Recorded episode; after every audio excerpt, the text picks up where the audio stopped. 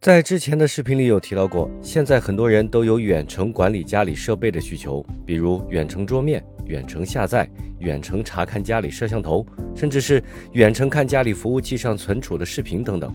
虽然说现在有很多很好用的内网穿透服务，让我们能够方便快速的连回家中，但这期视频我打算说说利用公网 IP、DDNS 和端口转发这三个东西来实现最为自由的远程管理。话不多说，我们马上开始。首先需要过一下这三个术语的具体含义。公网 IP 就是我们用来拨号的设备，在获得互联网访问权限之后，运营商分配给这个设备的 IP 地址。对于在局域网内的所有设备来说，外部的服务器看到的设备 IP 地址都是这个。所谓的公网，是指这个 IP 是在互联网中真真实实存在，不经过任何 NAT 操作就能够起到实际作用的 IP 地址。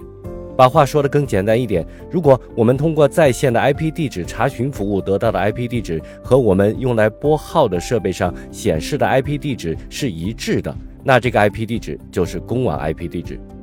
而 DDNS 是一台动态的域名解析服务，因为我们即便获得了公网 IP，从理论上来说，直接使用这个 IP 地址就可以用来访问和管理家里的设备了。但是这个 IP 地址是不固定的。它过一段时间就会被更换，所以 DDNS 就是用来解决这个问题的。它会及时的将这个变化的 IP 和一个固定的域名，也就是网址进行绑定。我们不需要关心现在的 IP 变成了多少，只需要记住那个固定的域名就可以了。它会自动的把域名转化成现在的 IP 地址，不需要我们进行手动干预。最后再来说说端口转发，为了方便大家的理解，我们一起来看这张图。在默认情况下，我们有了公网 IP，在浏览器里输入这个 IP 地址的时候，实际上访问的是我们家里用来拨号的设备，比如说路由器。因为对于外部网络来说，这个 IP 地址是在路由器上的，不访问它还能访问谁呢？家里的其他设备的 IP 地址可不是浏览器里你输入的那个。在这个时候，端口转发就要开始展现出威力了。互联网的各种通讯都是通过网络端口来实现的，而端口转发这个功能可以将路由器上被访问端口的数据转移到另外一台和它相连接的设备上。比如，我们在外面想要连接到家里的电脑上，用远程桌面的客户端输入外网 IP 加上端口号，比如 IP 地址冒号三三八九。路由器在收到这个访问请求之后，如果有端口转发，就会在相应的转发设置里进行查询，看看三三八九这个端口上的数据要转发到哪一个局域网内的 IP 地址和具体的端口上，并进行数据的实际转发。比如转发到我们家里电脑上的三三八九端口，反过来也一样，家里的电脑通过三三八九端口传输给路由器的数据，也会被转发到外网相应的设备上。这个时候，你就能在外面通过远程桌面来访问和管理家里的电脑了。在了解了公网 IP、DDNS 和端口转发以后，我们就可以实际的来进行相关的设置了。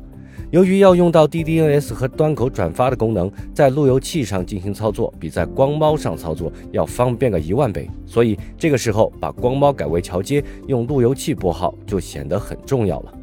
在设置好了相关的拨号操作以后，不同品牌的路由器在 DDNS 的服务提供方上面不太一样，我们可以根据自己的实际情况进行选择。一般来说，根据页面提供的向导，我们都能顺利的使用上这个功能，在这里就不展开说了。当然，如果你家里正好有群晖的 NAS，也可以和我一样直接选择使用群晖的 DDNS 服务，这都不太重要。重要的是一定要检查 DDNS 有没有识别到你目前的公网 IP，这很重要。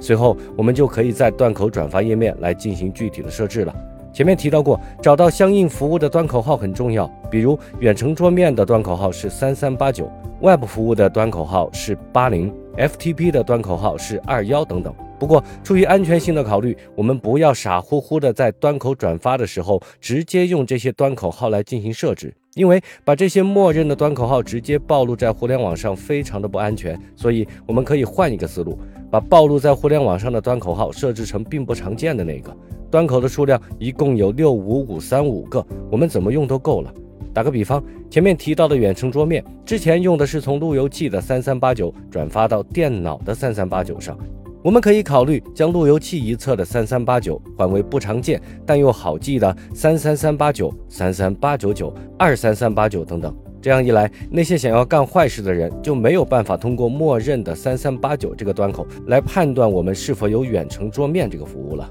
安全性会有那么一丢丢的提高。对于其他的服务，我们也可以采用同样的思路，比如 FTP，我们可以把路由器一侧的端口换为二幺二二幺，然后再转发到局域网内 FTP 服务器的二幺端口上。同样的，如果你想远程管理你家里的路由器，还可以在路由器上为它自己做一次端口转发，因为默认的八零端口被运营商封锁了。我们可以设置成把路由器的幺零零零零端口的数据转发到它自己的八零端口上，但是所产生的风险你得自己承担。